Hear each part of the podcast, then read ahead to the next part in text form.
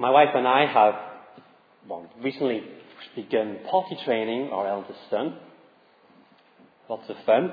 I won't go into the detail, but um, it's really interesting to see how an incentive to get a sticker really motivates a child to do something, to go to the toilet rather than not. So, when we started participating in Gethin, we produced a lovely sticker chart where he could put his stickers for going to the toilet. After 10 successful goes, he would get an ice cream. Again, after the next 10, he got an ice cream. After 50 stickers, he would get something a bit more special. I think we've reached 50 just yesterday, so um, I have no idea what we're going to do for that. But whenever Gethin, that's his name, whenever he goes to the party, he runs out of the bathroom and he says, I've done away, I've done away. And then he demands his sticker. Isn't it funny what kids will do for a sticker? How proud they are to receive this kind of rewards. I mean, they're, they're just stickers. But if you think about it, we're the same. Maybe not for going to the toilet, but we like to do things when there is a reward, there's some kind of incentive that goes along with it. Whether it is a physical reward, like a sticker or a prize or, or money, or whether perhaps it's more of a social reward to do with our relationships, being recognized by others, receiving some kind of praise for the things that we've done. We've just had the Olympics and the Paralympics right now in Rio, and many people in Team GB have won many golds, which is fantastic, and they get a medal. It's made of gold. They can keep it, and it's precious. But of course, they've also won great respect and admiration and recognition by all those who've seen them, and they've received the applause, literally, as they've done the lap of honour. When it comes to our relationships with other people, we want to be liked by them. We want to we want people to think highly of us.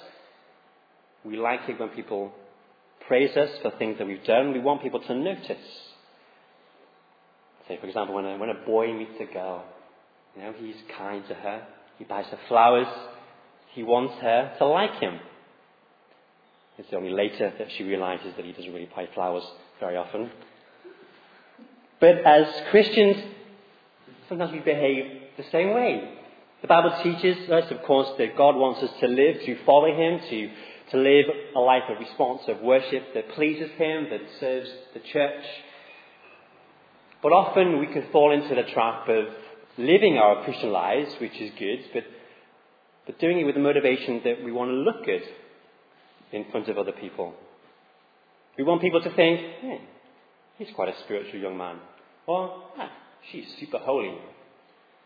We do our religious duty, but what is our attitude? What's our motivation? Has it been godly? As I said, uh, Authentic Spiritual Life is the title for our sermon series, Not to be Seen by Others. An authentic spiritual life is a Christian life that's, that's not focused upon ourselves, that's out for self glory, to be seen by other people, to have the recognition, the status of the world, but it's a life that is for God. Our worship is for Him. We worship Him, our Father in heaven. Dan helped us understand what that means. Our Father who is in heaven. He loves us. We are His because of the Lord Jesus, and we want to grow in our relationship with Him. We want to, to, to develop our faith to, to, to grow, and, and so our lives are lived out for Him. And this is kind of one of the themes, the challenges of this chapter in Matthew, chapter, Matthew 6. And um, as I say, we'll unpack this in the next few weeks.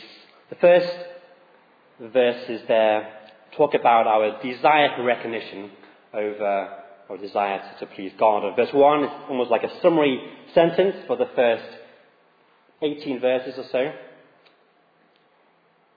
And Jesus says that when practicing our righteousness, so when we do good deeds, follow what Jesus wants us to do, Jesus says if you do those things for the sake of human rewards, then that's what you'll get. And then from verse 2, our passage for today, he zooms in on this topic of, of giving. And that's what we're going to look at tonight. So, what is your attitude towards giving? Jesus focuses on giving money in these verses here. I think we could probably expand it to giving it in different ways. Giving money, of course, giving of our possessions, giving food, giving clothes, helping other people who are in need. What is our attitude towards those acts?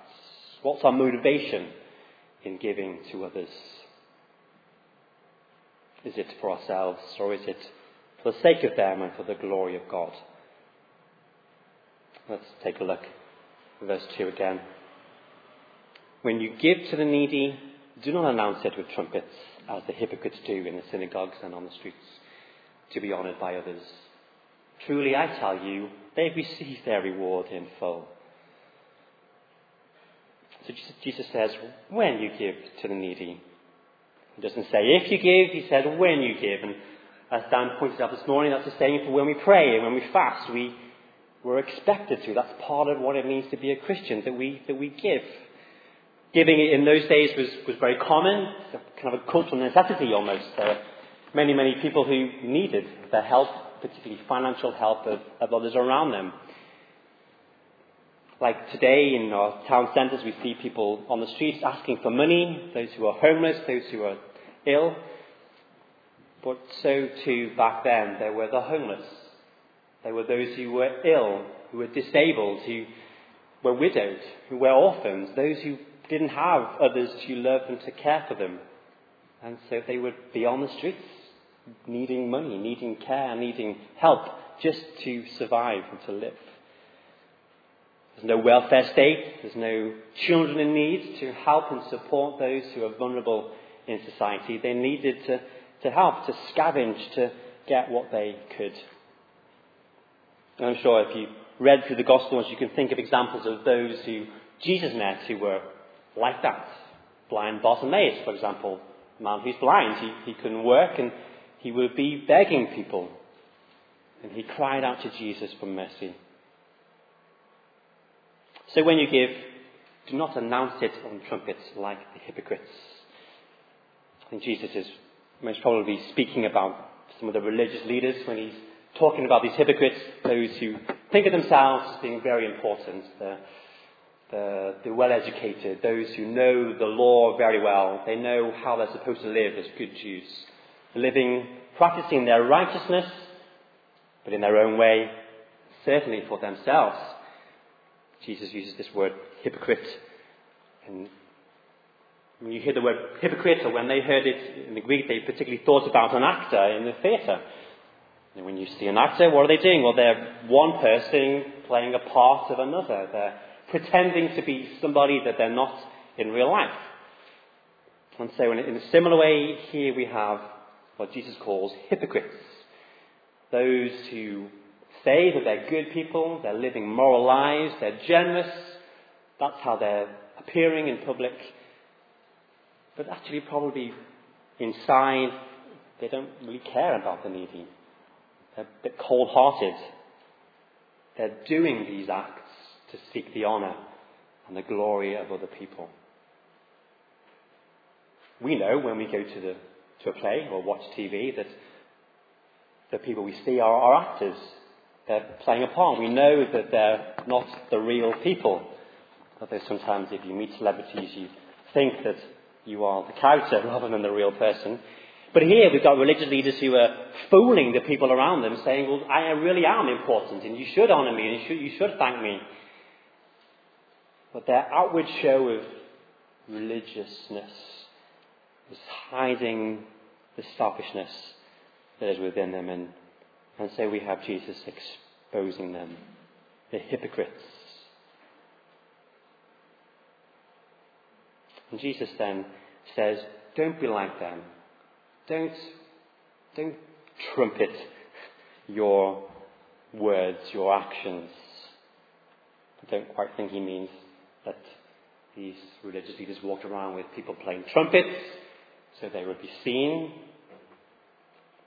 But you can imagine, you can imagine a religious leader, a Pharisee, who's wandering into the temple. He's going to give his money his weekly giving. And maybe he takes along with him some of his students, so there's a crowd, and people can see them. He wanders, he goes there at maximum t- attention. There's lots of people around in the temple. Maybe he wanders around a little bit to say hi to those who, who are there, to make sure they can see him. And then he goes over to the, to the, the offering place and gets his money and he drops it from a height and it makes a big clang, metal on metal, so everybody can see that he's giving his money.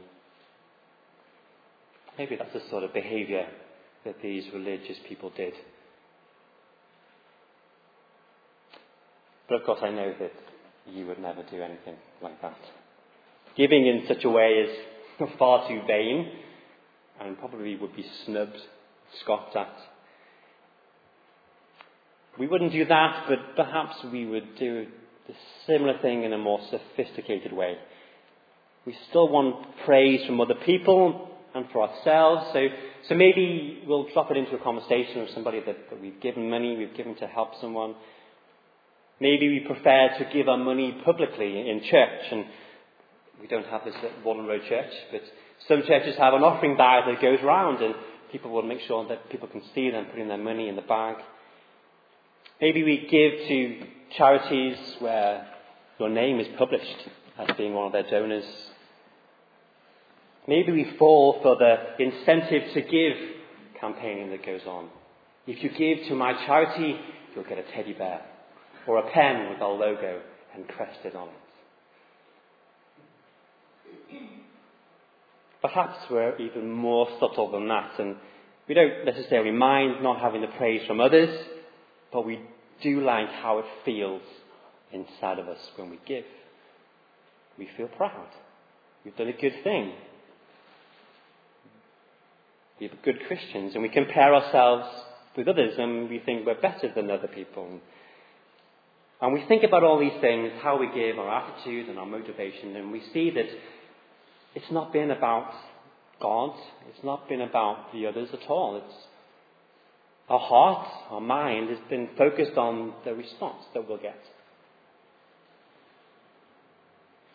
Jesus says, Don't blow your own trumpet. Why not? End of verse 2 Truly I tell you, they have received their reward in full. They wanted to be praised by other people. They wanted a pat on the back. They wanted a good reputation. They wanted the pen with the logo on the side. They wanted their name on the new brick of the new building that's just been built. I've never quite understood those charities that, that offer incentives, particularly incentives that cost them a lot of money. You produce a teddy bear, you've got to post it. Charities are raising money for the needy, and yet they're using that money to praise you for giving. It's a shame that thousands of pounds is spent on entertaining the British public during comic relief, when what they're not trying to do is raise money for the vulnerable. But unfortunately, that's what we're like as fallen, sinful people. We want the praise, we want the glory. Now, I am not saying that every time we give, we are always in it for ourselves.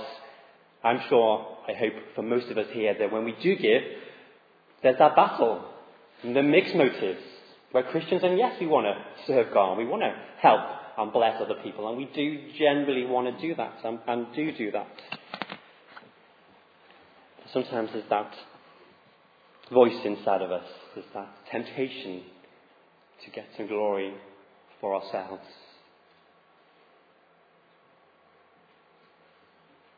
Our heart is not for the needy, it's for our own reputation.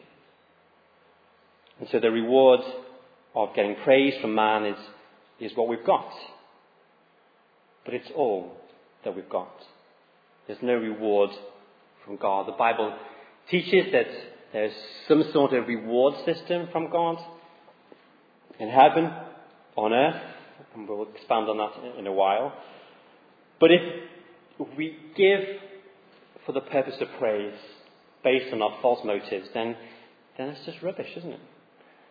We should be called the hypocrites as well. We live one way before other people, but yet inside we know it's really just for ourselves. The problem is, people around us only see what's done on the outside. But often we know, and of course God knows, the true motives of our heart. I just thank God that, that my salvation is not based upon me and what I've done. I would boast in it. All the things that I do are tainted with sin and selfish motives.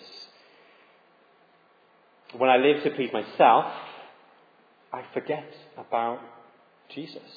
I forget what He's done for me. I forget that He should be my real motive. Jesus gave Himself for me. He died openly and publicly, but He did it for me. I was the one in need.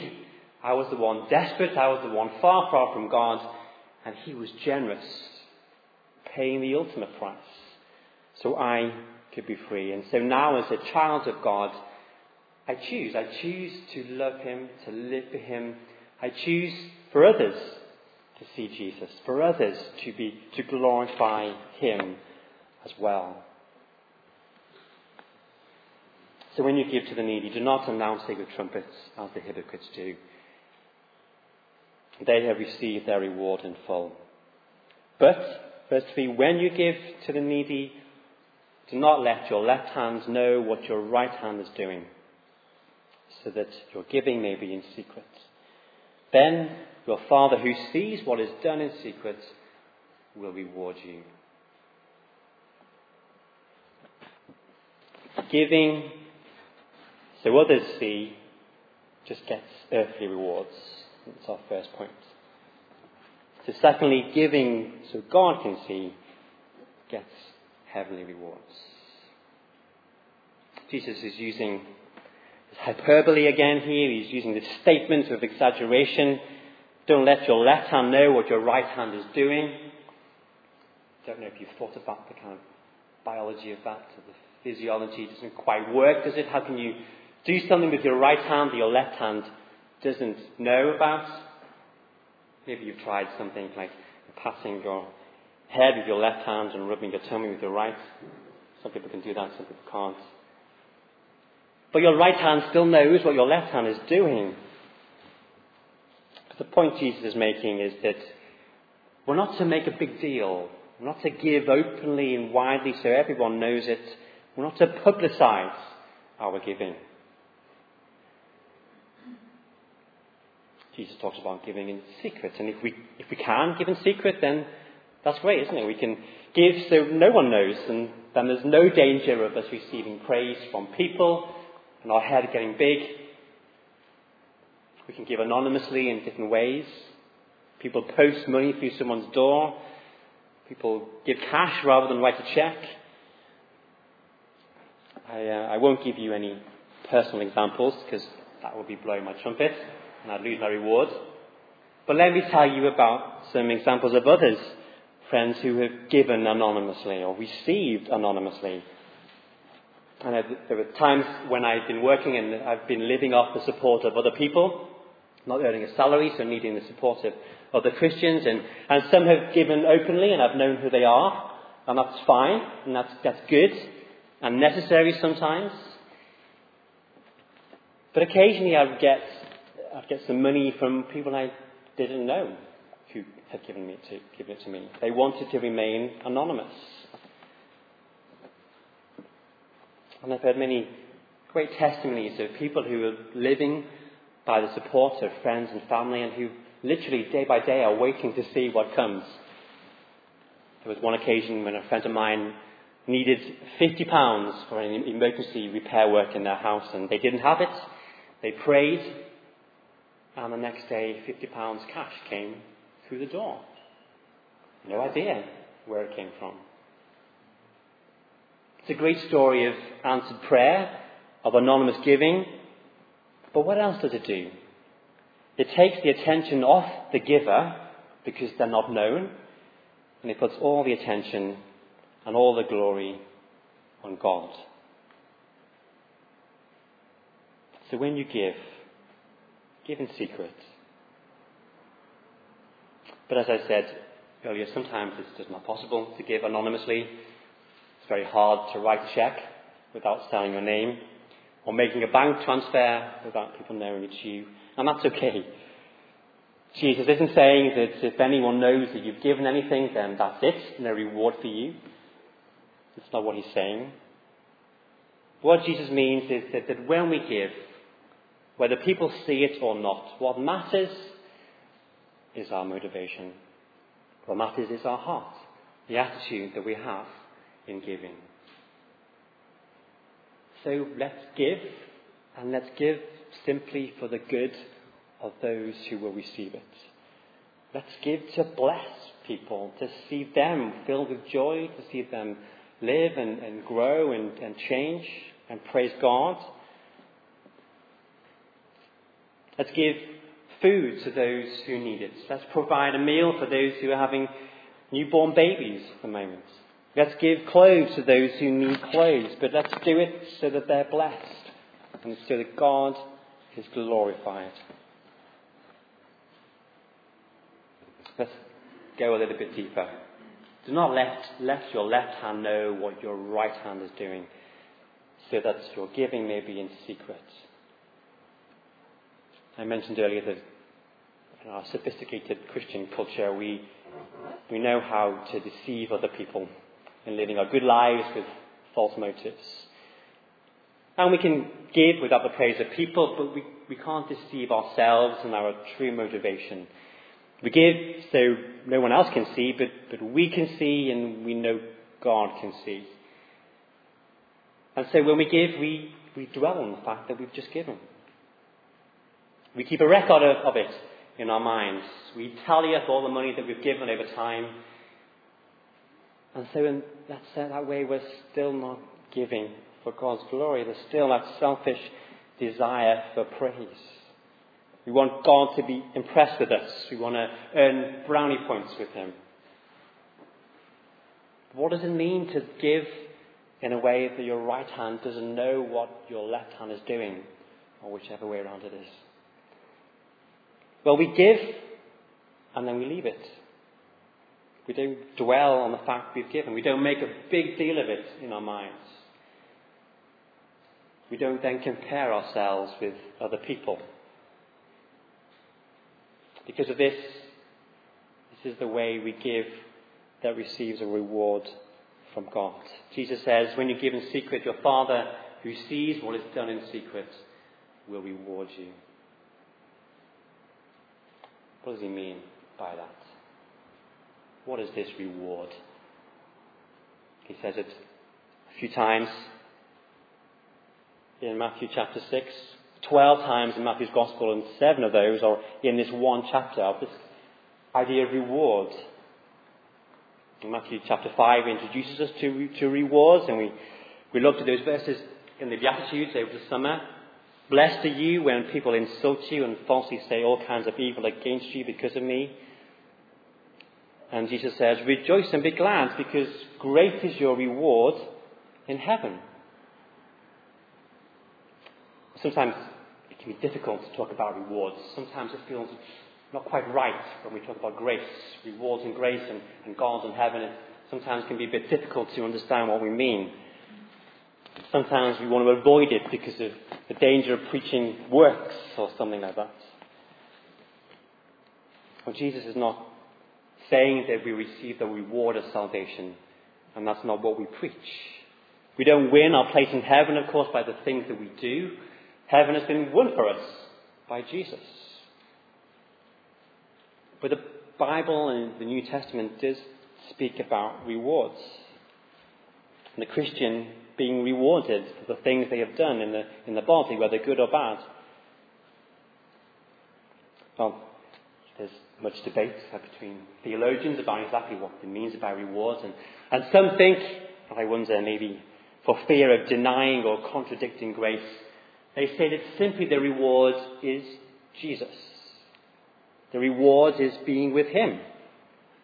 The good, the bad that you do in the body is simply whether you've received Christ or you haven't received Christ, and that is all that you will be judged on on the last day. Well, of course, in one sense, Jesus Christ is our reward. To be with Him forever is a wonderful prospect. Heaven is indeed our reward. But I wonder whether there's more to it than that. When I read the New Testament, it seems that there is some kind of reward for specific things.